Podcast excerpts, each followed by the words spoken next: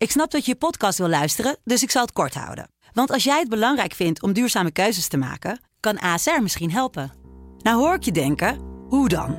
Nou, bijvoorbeeld bij het duurzaam herstellen van schade. Of de premies die we beleggen volgens ons duurzaam beleggingsbeleid. Dat bepaalt waar we wel en juist niet in investeren. Wil je meer weten over welke duurzame keuzes ASR maakt? Ga dan naar asr.nl slash duurzame keuzes. ASR doet het. Zo, dan kan je nu lekker naar je podcast luisteren. Pensioen Driedaagse! Een nieuwe baan, trouwen, een kind krijgen. Wat je ook meemaakt, check nu heel eenvoudig op pensioendriedaagse.nl of jij het goed geregeld hebt. Voor later. De Pensioendriedaagse van 2 tot en met 4 november. Een initiatief van Wijzen in Geldzaken. Dit is Kwestie van Centen, een podcast van de Financiële Telegraaf. Met Martin Visser en Herman Stam. Hier hier van allemaal voor gedaan. Hier applaus. ABP. Ja, u denkt, eh, waar beginnen we nu mee? Wat hoor ik er allemaal? Eh, dat zijn eh, juichende mensen die voor het gebouw staan van de ABP. Het grootste pensioenfonds van Nederland. Onder andere van onze leraren, en militairen en agenten. En eh, die hebben besloten om maar niet meer te gaan investeren in gas en olie. Hier in de studio hebben we Dave Krijmerink, onze pensioenexpert. En Martin, nou, die hoeft niet te introduceren als pensioenexpert. Die weet er ook van zijn eigen pensioen weet je altijd eh, weinig van. eh de, weet Nou, onze dat vaste zelf, dan ga ik luisteraar. mezelf wel merken. Hè? Ik bedoel, Ik ga ook een keer met pensioen. En dan, eh, Ja, dan ga en dan ga ik allemaal boze brieven sturen naar Precies. de krant. Ja. dan ga je hier misschien wel. ja, of juichen hier voor de deur, dat weet je niet. Voor bij Ja. ons eigen pensioenfonds. Maar dat is een beetje een zijstap. Ehm, Dave, om even met jou te beginnen. Mhm. Die mensen die klinken heel blij. Maar hoe blij moeten ze nou echt allemaal zijn? En wat is die impact geweest van die beslissing? Hoe, hoe, hoe, voelt dat voor de gemiddelde ABP? Nou, als ik, als ik de reacties lees die wij binnen hebben gekregen op deze beslissing van het ABP, dan, dan, dan, dan lees ik heel veel boosheid, onbegrip. En, en de teneur is eigenlijk, ja, het pensioenfonds dat is opgericht om voor mijn pensioen te zorgen. En dus voor rendement te zorgen. En, en, en, en ABP zegt dan wel van goed, op het totale rendement zal het weinig effect hebben dat wij nu uit eh, als olie en gas eh, stappen. Maar daar is de gepensioneerde nog helemaal niet zo zeker van. Ja. Want waar gaat ABP dan die rendementen eh, wel eh, terughalen? Ja, ja. En kan je voor de luisteraar uitleggen? Want die denken van, hé hey, ja, ze investeren in gas en olie. Eh, hoe groot moeten we dat allemaal eh, zien? Hoeveel geld heeft ABP? En vooral, hoe groot is dat deel dan waar ze nu uit gaan stappen? Nou, het totale vermogen van, van belegd vermogen van ABP is nu eh, rond de 530 miljard. En daarvan is 3% eh zit in, eh, in olie en gas. Ja, dus het is wel echt een eh, substantieel deel. Het is Ik 15 laat- miljard euro even- wat, ja, wat ze, ja, ja. wat ze Ja. gaan verkopen. En daar Ja. duurt het ook een heel aantal kwartalen voor ze daar echt helemaal van af zijn. Ja. Dus eh, dat gaat voor Nederland is, natuurlijk, is dat natuurlijk een hele grote belegger. Ja, Ja. ja. Ja, dat is dus een belangrijk eh, nieuwsmoment in zo'n week. Maar ze zijn niet de eerste. Je hebt wel wat andere fondsen al die hier... eh, Ja, zeker.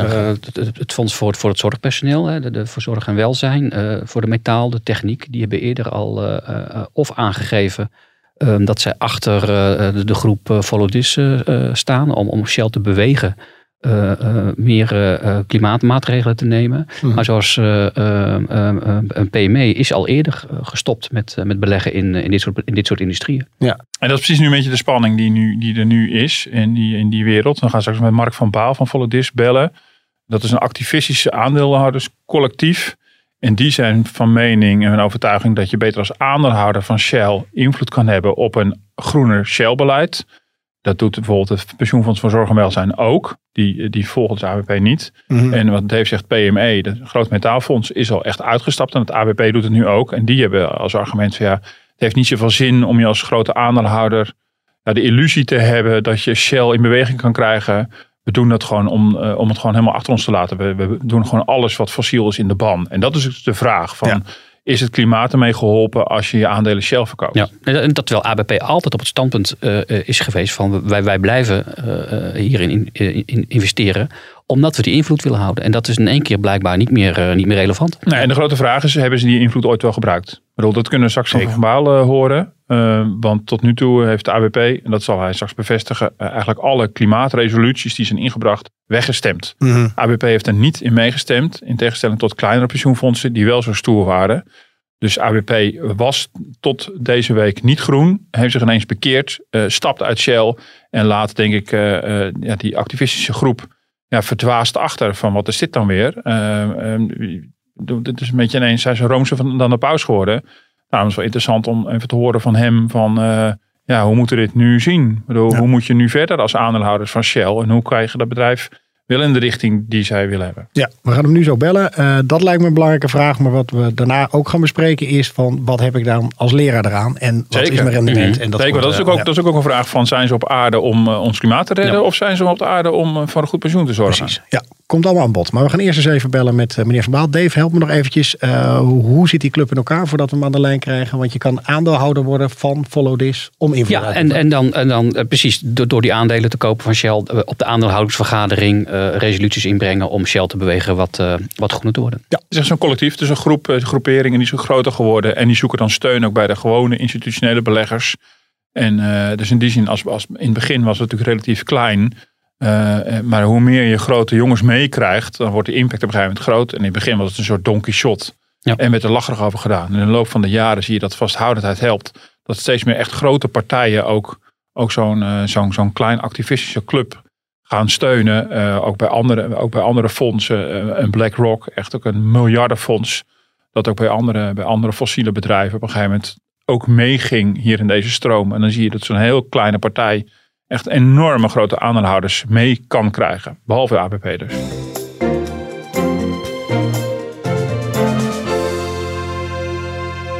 Ja, meneer Van Baal, eh, fijn eh, om even van u te kunnen horen. Hoe, eh, hoe is de beslissing eigenlijk bij u gevallen?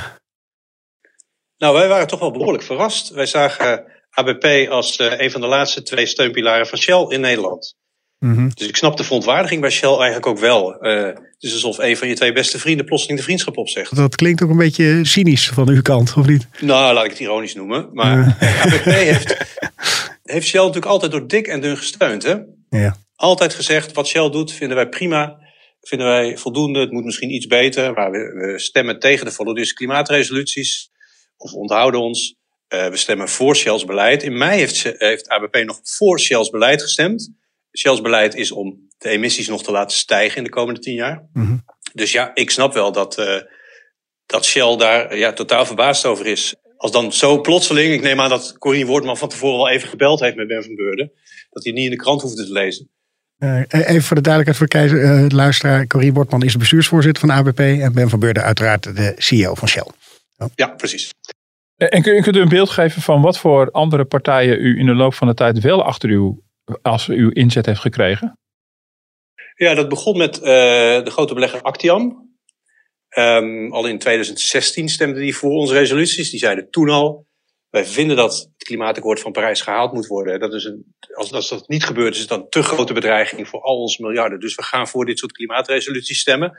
MN volgde, Achmea, Egon, Nationale Nederlanden, eh Van Landschot Kempen. Eh, en eigenlijk waren alleen nog ehm, ABP en Robeco over als eh, van de top 10 in Nederland die nog steeds tegen onze resolutie stemden of zich onthielden en, ehm, en voor Shell's beleid stemden. En als u dan met de ABP in gesprek was, u heeft eh, ongetwijfeld allerlei pogingen gedaan om ze aan boord te krijgen.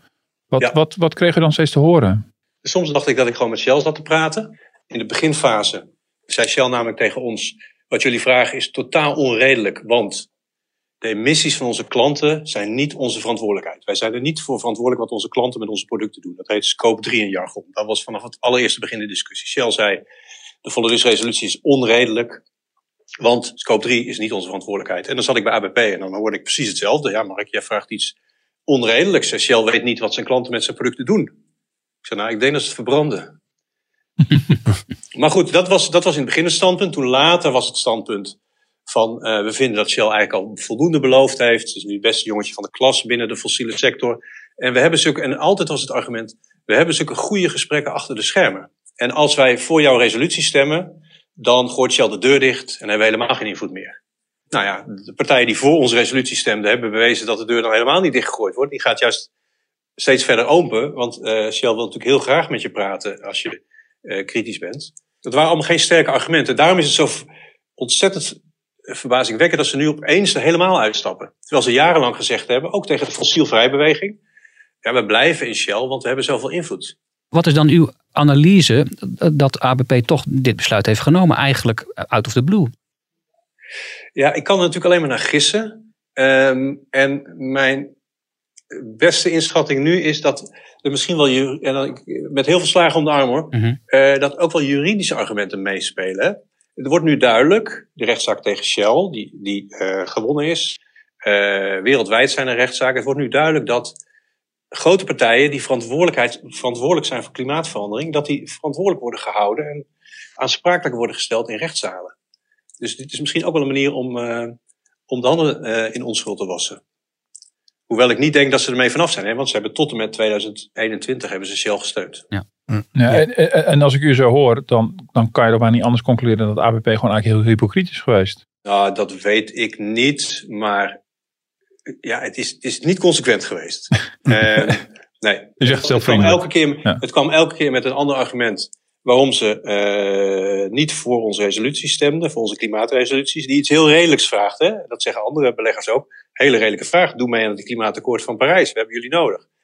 Dus ze hadden elk jaar een ander argument om er dan toch niet voor te stemmen. Eerst was het scope 3, toen was het Shell doet al genoeg, toen was het uh, Volodis wil het alleen over 2050 hebben. Nou, daar willen we het juist niet over hebben. We willen het over 2030 hebben. Ja, niet echt consistent. En wat denkt u dat het gevolg kan zijn? Want eerder al is de iets kleinere fonds PME ook uit fossiel gestapt. Of in ieder geval zijn aangekondigd dat ze dat gaan doen. Dat gaat ook allemaal gefaseerd.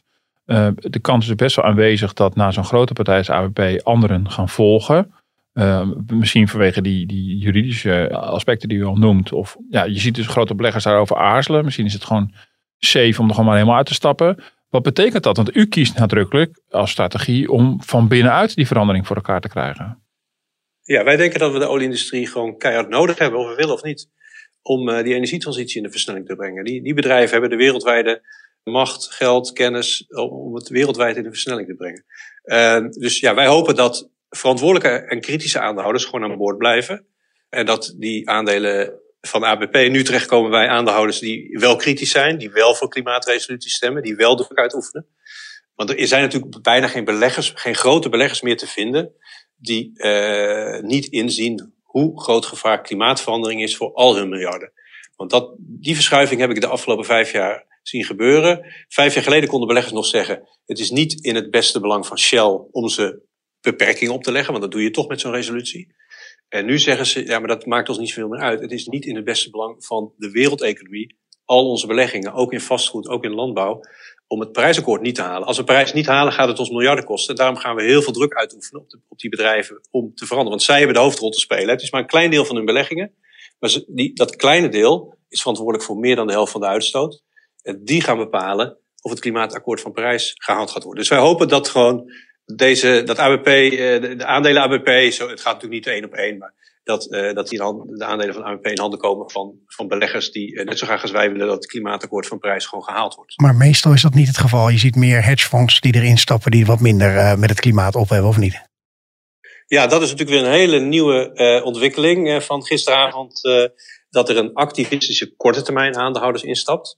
En dat is natuurlijk ook niet zo verwonderlijk omdat Shell een vrij dubbelzinnige strategie heeft. Aan de ene kant zeggen ze, wij zijn in lijn met het Parijsakkoord, maar we willen ook nog groeien in, uh, in fossiel. Ja, dat zijn onverenigbare doelen. En dan duikt zo'n, ik denk korte termijn activistische aandeelhouder als Third Point, die duikt erop. Mm En zegt, ja, jullie hebben uh, zo'n dubbelzinnige strategie, uh, splits maar op. Dan zijn die twee delen meer waard dan het geheel. Ik begrijp dat wel, alleen dat is niet in het belang van Shell en niet in het belang van het stoppen van klimaatverandering. En ik begrijp natuurlijk dat u hoopt dat uh, de aandelen van AWP worden gekocht door andere aandeelhouders die wel, klimaat, die wel kritisch zijn en uw lijn zullen steunen. Maar dat, die garantie heeft natuurlijk allerminst. En als steeds meer van dit soort aandeelhouders juist uitstappen, zou ik denken dat de kans juist eerder toeneemt dat het hedgefunds of andere activistische beleggers zijn die gaan instappen. Waarbij het de vraag is of er voldoende kritische massa overblijft om, om Shell de goede kant op te duwen. Dat is inderdaad een risico, hè, dat, dat verantwoorde partijen eruit stappen. Uh, aan de andere kant, wij begonnen in 2016 met 2,7 procent. En afgelopen jaar was het al 30 procent. En als je dan ziet dat alle andere resoluties uh, 99 procent met het bestuur meestemt, betekent nu dat een derde van de aandeelhouders, een verdubbeling, dat die uh, willen dat het klimaatakkoord van Parijs gehaald moet worden. En die willen dat Shell daar een hoofdrol in speelt. Dus ik, het is een risico, maar ik ben er niet zo bang voor. Er zijn niet zoveel beleggers meer die klimaatontkenner zijn. Of die denken, het maakt mij niet uit of het klimaatakkoord van Parijs uh, gehaald gaat worden. Dus in die zin zou het misschien voor u nog gunstig uit kunnen pakken dat ABP is uitgestapt. Want u zegt, ja, ik heb er eigenlijk altijd niks aan gehad. Om het even plat te zeggen. En nu stappen ze eruit. En misschien komt er iemand aan boord die wel met me mee gaat stemmen. Dat hopen we, ja, natuurlijk. En, en ik, kijk, het kan alleen maar groeien. Hè? Het, is, het, uh, het afgelopen jaar ging het van 14 naar 30 procent. In Amerika zelfs meerderheden. Het besef bij beleggers dat klimaatverandering zo'n grote bedreiging is voor iedereen zijn pensioen. Dat er nu heel hard ingegrepen moet worden. Uh, dat, dat wordt alleen maar groter. Uh, dus dus nee, ik ben er niet zo bang voor. En dat, dat is ook de enige manier om het voor elkaar te krijgen. Hè? Want na zeven jaar campagne ben ik intussen wel elke illusie verloren dat uh, er ergens in de top van zo'n oliebedrijf een CEO zit die, uh, nou ja, na een emotioneel gesprek met een van zijn kinderen en een slapeloze nacht het licht ziet. Dat, Niet uit zichzelf doet. Ja, je hebt dus of de rechter nodig, blijkt dus nu, of, of, of aandeelhouders, want anders gebeurt het niet. Uit zichzelf gaan ze het niet doen. Hè. Ze hebben eerst heel lang klimaatontkenning gefinancierd en in de lucht gehouden. Toen hebben ze heel lang gezegd, ja, maar het is niet ons probleem, het is het probleem van de klanten. Nu zeggen ze eindelijk, ja, oké, okay, we gaan meedoen, maar dan moet het wel heel langzaam. Ja, doordat ze het 30 jaar hebben uitgesteld, kan het niet meer langzaam. Het moet heel snel. Nogmaals, in de komende 10 jaar moeten we onze emissies met 40% omlaag brengen wereldwijd. Uh, ja, daarvoor moeten hele radicale beslissingen genomen worden in de komende anderhalf jaar. Blijkbaar gaan ze het niet uit zichzelf doen, maar gelukkig zijn die aandeelhouders, uh, gaan ze daartoe dwingen nu. Ja. Dat, dat is uh, de kant van de belegger. Ik begon ook al in mijn intro. dan even terug naar die gepensioneerde zelf. Wat heeft die dan aan al dit gebakkelei en wat levert uiteindelijk iemand bij ABP nu op? De, de, de, leerkracht en de politieman. Nou, ik denk dat het voor zijn of haar pensioen heel weinig uitmaakt. Het was natuurlijk heel lang, kon uh, Shell, BP konden die oliebedrijven zeggen van ja, niet te kritisch, want uh, wij betalen jullie pensioenen. Nou ja, de, de dividenden zijn uh, gehalveerd, dus dat, dat argument gaat niet meer op. Ik denk dat het belangrijkste is wat, wat de leraar en, hier aan heeft, is dat, dat hij nou eindelijk het gevoel heeft dat ABP naar, naar hem luistert. Ik bedoel, er is heel veel druk geweest hè, van deelnemers, professoren, leraren, die allemaal zeiden, stop met fossiel of ga je in ieder geval kritisch opstellen ten opzichte van Shell. Daar hebben ze zich nooit iets van aangetrokken. Hm. Dus ja, die voelen ze wel. Goed, dit is ook wel een overwinning voor de burgerbeweging uh, fossielvrij. Hè? Het is gewoon een hele kleine uh, beweging van verantwoordelijke burgers. Zo is het begonnen. En die, uh, die blijken dus gewoon onze grootste, ons grootste pensioenfonds te kunnen beïnvloeden. Ja. Ja, nee, omdat je natuurlijk ook altijd de verhalen leest van uh, de rendementen op uh, tabaksindustrie of op wapens. Uh, dat gaat allemaal best heel goed. Ja, je kan er een mening over hebben van of je erin moet zitten of niet. Maar ik denk ook gewoon wel dat een leraar denkt: ik wil gewoon zeker weten dat ik een goed pensioen heb later als ik, als ik met pensioen ga. Nee, dat klopt. Maar de, de vergelijking met tabak is, is wel wat ver. Want kijk, de olieindustrie die gaat gewoon heel snel ophouden met bestaan. als we het Parijsakkoord gaan halen. Dus ook daar is de leraar bij gebaat. Dat dat Shell over twintig jaar nog steeds een succesvol bedrijf is dat de dividend kan uitbetalen om zijn, uh, om zijn pensioen te betalen. Maar dat kan alleen als ze, als ze nu gaan veranderen. Kijk, die olie, uh, het is nu wel duidelijk dat om het prijsakkoord te halen moet minimaal de helft van de olie die nu al op de balans staat in de grond blijven. Dus dat gaat heel veel afschrijvingen opleveren. Dus ik denk dat de leraar intussen wel de, de wel geïnformeerde leraar, dat zijn ze misschien allemaal, dat hij wel doorheeft dat het risico van niks doen, dat dat veel groter is dan het risico van verandering. Maar wat weegt dan nu het, nu het zwaarst? Want u, u bent een potentiële medestander kwijt. Tegelijkertijd uh, heeft ABP dan toch uh, het, het, licht gezien, om het zomaar, uh, zomaar te zeggen. Dus dat is op zich toch ook winst? Nou, het is, de winst hier is dat het bestuur van Shell zich kapot geschrokken is.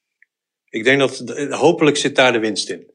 Kijk, ABP heeft nooit echt druk uitgeoefend. Hè? Dus, dus wat, uh, wat onze campagne betreft maakt het niet zoveel uit.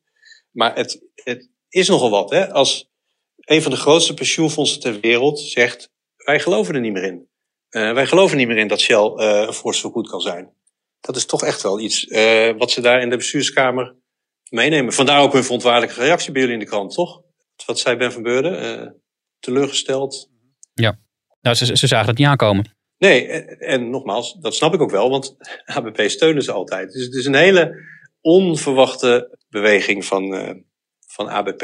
Ik ga u danken voor uw tijd. Heel graag gedaan. Um, Je bedankt. Ja, fijn, okay, fijn dank u wel. Ja, dat was uh, Mark van Baal. Uh, enorme dilemma's die ook wel geschetst worden. Ja.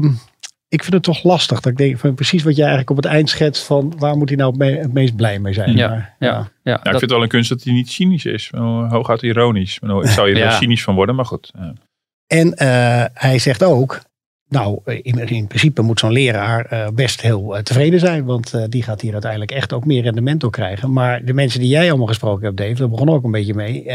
ik herinner een wiskundeleraar die ja, je aanhaalde. Ja. En ik vraag me ook af of, of, de leraar van nu ermee opschiet. Misschien, misschien zijn, zijn zijn kleinkinderen, of zijn of haar kleinkinderen. Maar dat lees je ook terug in de reactie. Kijk, echt, echte alternatieven zijn nog niet heel uitontwikkeld. Mm. windenergie, zonne-energie, waterstof.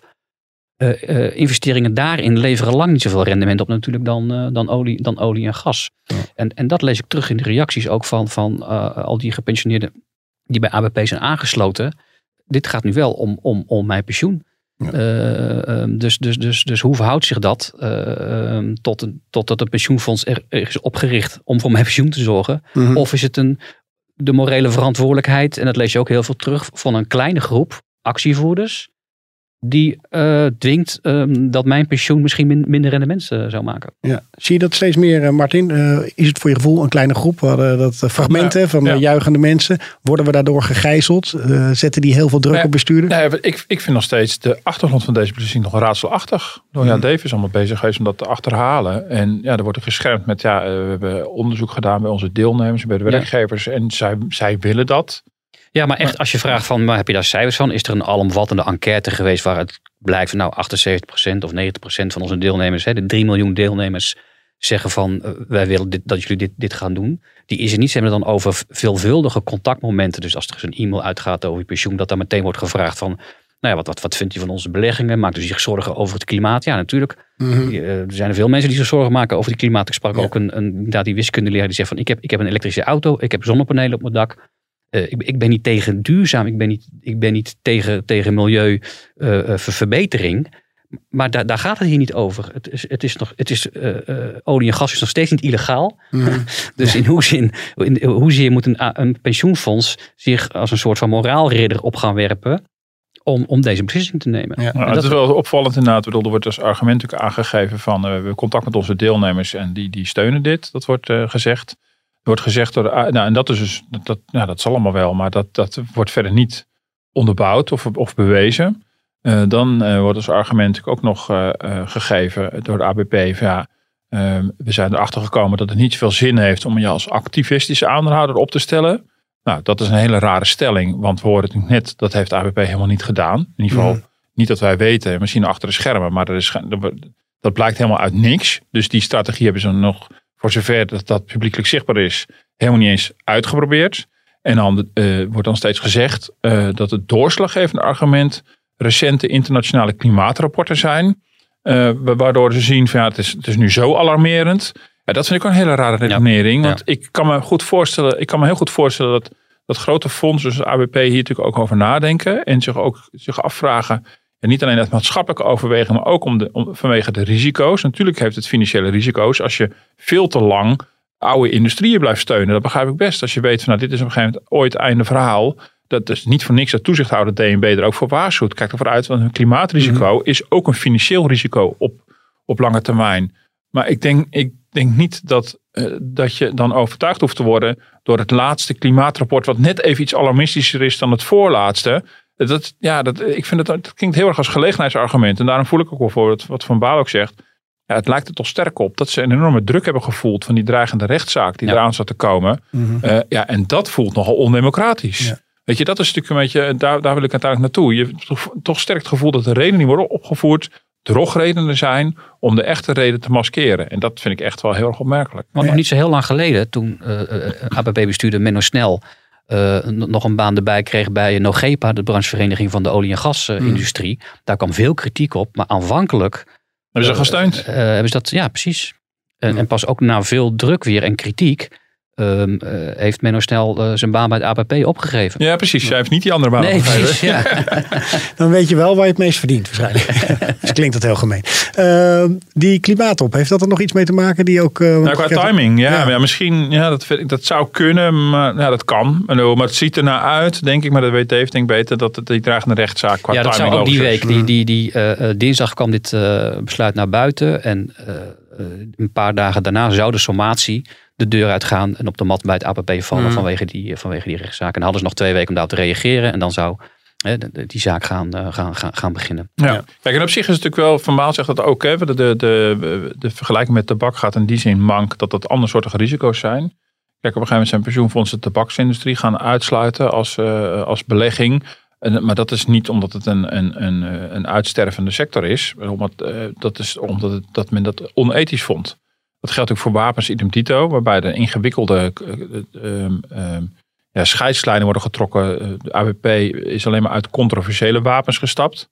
Um, dus dat is kernwapens, clusterbommen, uh, dat, dat soort werk. Mm. Maar gewoon de reguliere wapens um, die op filmsets worden gebruikt, daar, die financieren ze nog gewoon. Ja, ja. Nee, maar uh, bedoel, ja, dat, is, ik bedoel, dat is een heel ingewikkeld En daar zit iets, iets, achter omdat zij militairen nou, ja, agenten... Dat heeft dan als argument, ja, de politieman moet ook een wapen hebben. Ja, mm. dus een wapen op zichzelf is niet per se verkeerd. Ja, nou goed, dat, is, bedoel, mm. dat wordt dus al heel glibberig. En nu krijgen we de discussie, ja, nu stappen ze dus helemaal ze stappen nu helemaal uit fossiel. En dat is niet omdat, ja, dat is misschien ook omdat ze het onethisch vinden, maar vooral ook omdat ze uh, denken van ja, maar daar gaat, daar gaat het klimaat in de toekomst niet mee gered worden. Maar dan is natuurlijk weer de vraag van maar wat doe je dan met, de, met welke stop, stap komt er dan hierna? Dan kom je natuurlijk uit bij de industrieën die fossiele brandstoffen gebruiken. Mm. En daarvan zegt de AWP nu, ja, en daar gaan we onze rol als activistische aandeelhouder dan inzetten. Ja, bij de auto-industrie. Ja. Daar zou het dan wel kunnen. Auto-industrie, vliegtuigindustrie. Kijk, en ik denk ook dat natuurlijk als, als AWP 3% van zijn portefeuille afstoot, dat het wel mogelijk moet zijn om dan een fatsoenlijk rendement te halen met, met alternatieve beleggingen. De vraag is of dat dan allemaal naar uh, duurzame energie gaat, of dat ze gewoon weet ik veel wat, aandelen Philips te verkopen, ik noem maar wat. Mm dat weet je natuurlijk helemaal niet of, hoe, hoe, dat uiteindelijk gaat zijn. Want ik denk wel dat alle duurzame energieprojecten, die kunnen misschien wel goede rendement hebben, maar hebben een veel hoger risicoprofiel. Dus dat raakt het pensioen dan mogelijk ook. Maar als, als, als het een soort sneeuwbal is, waarbij je na Shell ook uit Volkswagen stapt uh, en vervolgens ook uit de luchtvaartmaatschappijen stapt, uh, uh, als dat gaat komen, ja, dan wordt het dan. Nou goed, dat, van de week sprak natuurlijk een beursanalist hierover. Ja, naarmate je meer sectoren uitsluit, ja, wordt het steeds moeilijker mm. natuurlijk om een goed rendement te kunnen garanderen. Ja. Ja. Ja. Zullen we eens even gaan luisteren? Uh, ze werd net al genoemd, Corien Bortman. Wij kennen haar nog uit onze Brusselse tijden. Toen was ze Europarlementariër voor het CDA. Inmiddels is ze bestuursvoorzitter bij uh, eh, ABP. En bij Nieuwsuur uh, zei ze het volgende over de stap van de ABP. Ja, wij willen een hele actieve rol innemen als het gaat om die energietransitie. We hebben heel veel gesprekken gevoerd met werkgevers en deelnemers van ABP in de afgelopen tijd. En zij maken zich heel veel zorgen over hoe het gaat met het klimaat. Maar wat de doorslag heeft gegeven, ja, dat zijn recente rapporten, wetenschappelijke rapporten, onder andere van het Internationaal Klimaatpanel van de Verenigde Naties. En dat is een ronduit alarmerend rapport en die, wat aangeeft, er is een radicale omslag nodig. Dus de kleine stappen, de weg van de kleine stappen gaat niet werken. En daarom hebben we vandaag deze koerswijziging aangekondigd. Ik mis nog even de lachband. Oh, uh, ik zal Dave hier een beetje schudden. En, ja, nee, dit hebben we natuurlijk allemaal onderuit gehaald. Ja. Ik bedoel, dit is, uh, bedoel, ja, dat klinkt allemaal heel vroom en braaf. Want het eerste, eerste klimaatrapport dateert ook al uh, van 20, 25 jaar. Dus, dus hoezo is dat nu, waar al werd gewaarschuwd voor klimaatverandering. Dus hoezo is dit dan nu in één keer wel voor het ABP reden om, om deze stap te zetten? Ja, het is, het is allemaal heel wonderlijk. Het is echt dat het rapport zo is en, en dat ze gelooft in activistische rol. Nou, dat, dat is tot nu toe nergens uit gebleken. Dus het is echt heel merkwaardig. Nou, en het zou dus kunnen zijn dat die juridische druk speelt. Van Baal zegt dat natuurlijk ook. Mm Je ziet dus ook dat Shell natuurlijk nat gegaan is bij de rechter. Uh, ja, ik weet niet of, de, ik, ik, ben geen jurist, maar ik kan niet beoordelen. Ja, zou, zou ABP dan door de rechter gedwongen worden om uit fossiel te stappen? Um, ja, de rechter heeft dus Shell ook niet gedwongen om op, op te houden te bestaan. Nee, bedoel, de, de, de dwang zit hem erin dat je, moet gaan dat je bepaalde doelen moet gaan halen. Dat je moet gaan mhm. houden aan internationale klimaatafspraken. Ja, en als je dan onder druk van een dreigende rechtszaak die je mogelijk gaat verliezen van een, van een kleine groepering, eh, dan een beslissing neemt voor, voor, voor miljoenen pensioendeelnemers, nou dat vind ik nogal wat.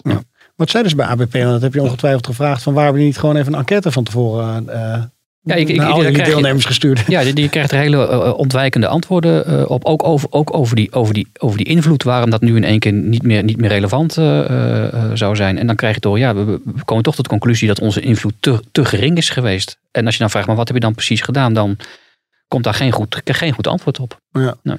Hey, en uh, hoe nu verder? Want je noemde een paar fondsen die dit al hebben gedaan. Uh, wat, wat, hoor, wat, horen jullie in de markt over? Uh, we willen nu wel volgen. He, ABP heeft gedaan, nu durven wij ook? Of, Ik heb daar nog geen, nog geen geluiden over, over gehoord. En volgens mij is ook de, de koers van Shell nog steeds wat, wat, wat die was. Dus mm. ja. Uh, nee, ik heb daar geen, geen signalen over. Nou, er is wel een interessant uh, verschil tussen de eerste en het tweede fonds, denk ik wel. Pensioenfonds Zorg en Welzijn hebben we al genoemd. Die, die, die vooralsnog wel geloven in, activist, in meer een actieve houding als aandeelhouder. Ja, in een recente dubbel interview van de beide voorzitters, daar, daar leek je het op te kunnen maken dat, uh, dat pensioen, zorg en welzijn niet die ABP-stap gaat nemen. Goed, dat weet je allemaal natuurlijk niet zeker. Daar zit een voormalig DNB-toezichthouder aan het roer overigens.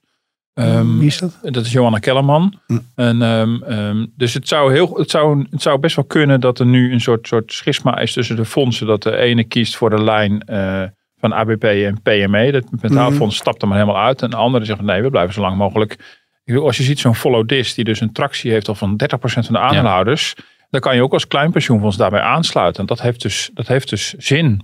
Ja, en dat is, daarom is het ook wel echt relevant om op een gegeven moment ook te weten wat nou de echte beweegredenen van ABP zijn geweest.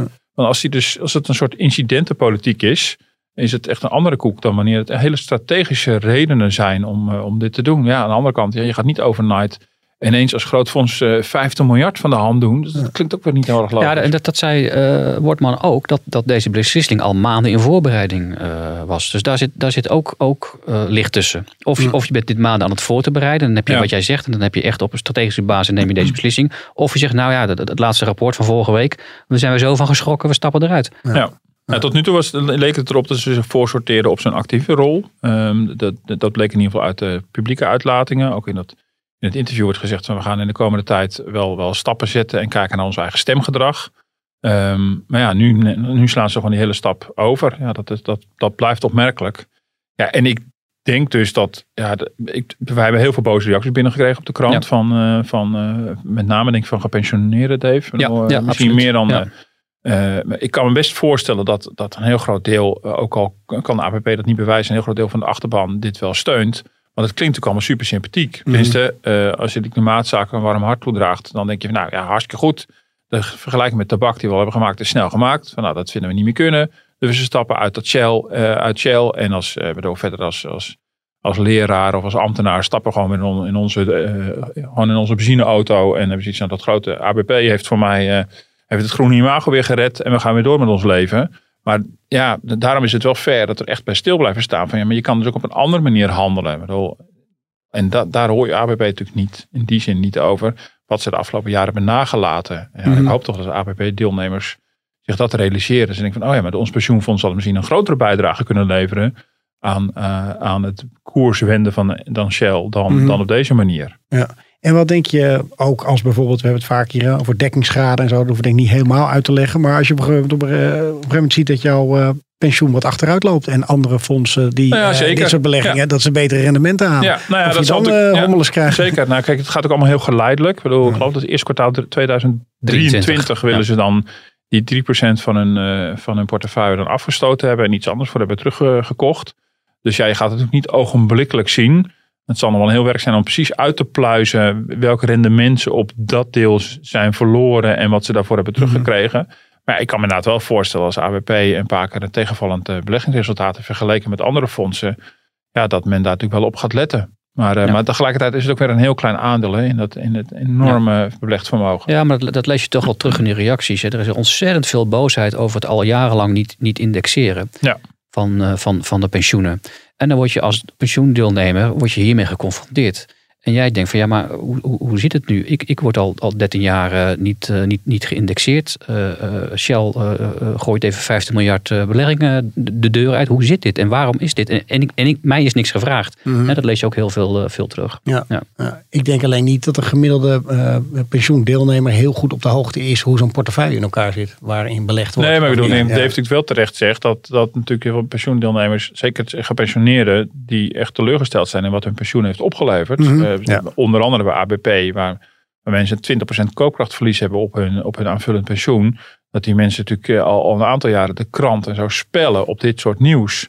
Uh, want bedoel, we hebben in de loop van de afgelopen jaren best heel vaak contact gehad met, uh, met de teleurgestelde gepensioneerden. Nou, die zijn donders goed op de hoogte van hoe een dekkingsgraad en een ja, rekenrente. Ja, ja. Beter dan en, we hadden uh, denken. Dat is, ja, zeker. Ja, ja, ik voor mij, probeer die term altijd een beetje te vermijden, zodat de stukken gewoon toegankelijk blijven. Maar mensen uh, zijn allemaal behoorlijk goed op de hoogte. Uh, en die zullen die, uh, of het nou terecht is of niet, die zullen die combinatie, die link natuurlijk wel leggen. Mhm. Mm -hmm. Die denken van ja, hallo, uh, een beetje goede sier maken naar de buitenwacht. En een beetje je, je, groene imago een beetje op, opvijzelen. en ondertussen, hoe zit het met mijn pensioen? Dus die spanning die zie ik wel degelijk. Ja, ja. ja.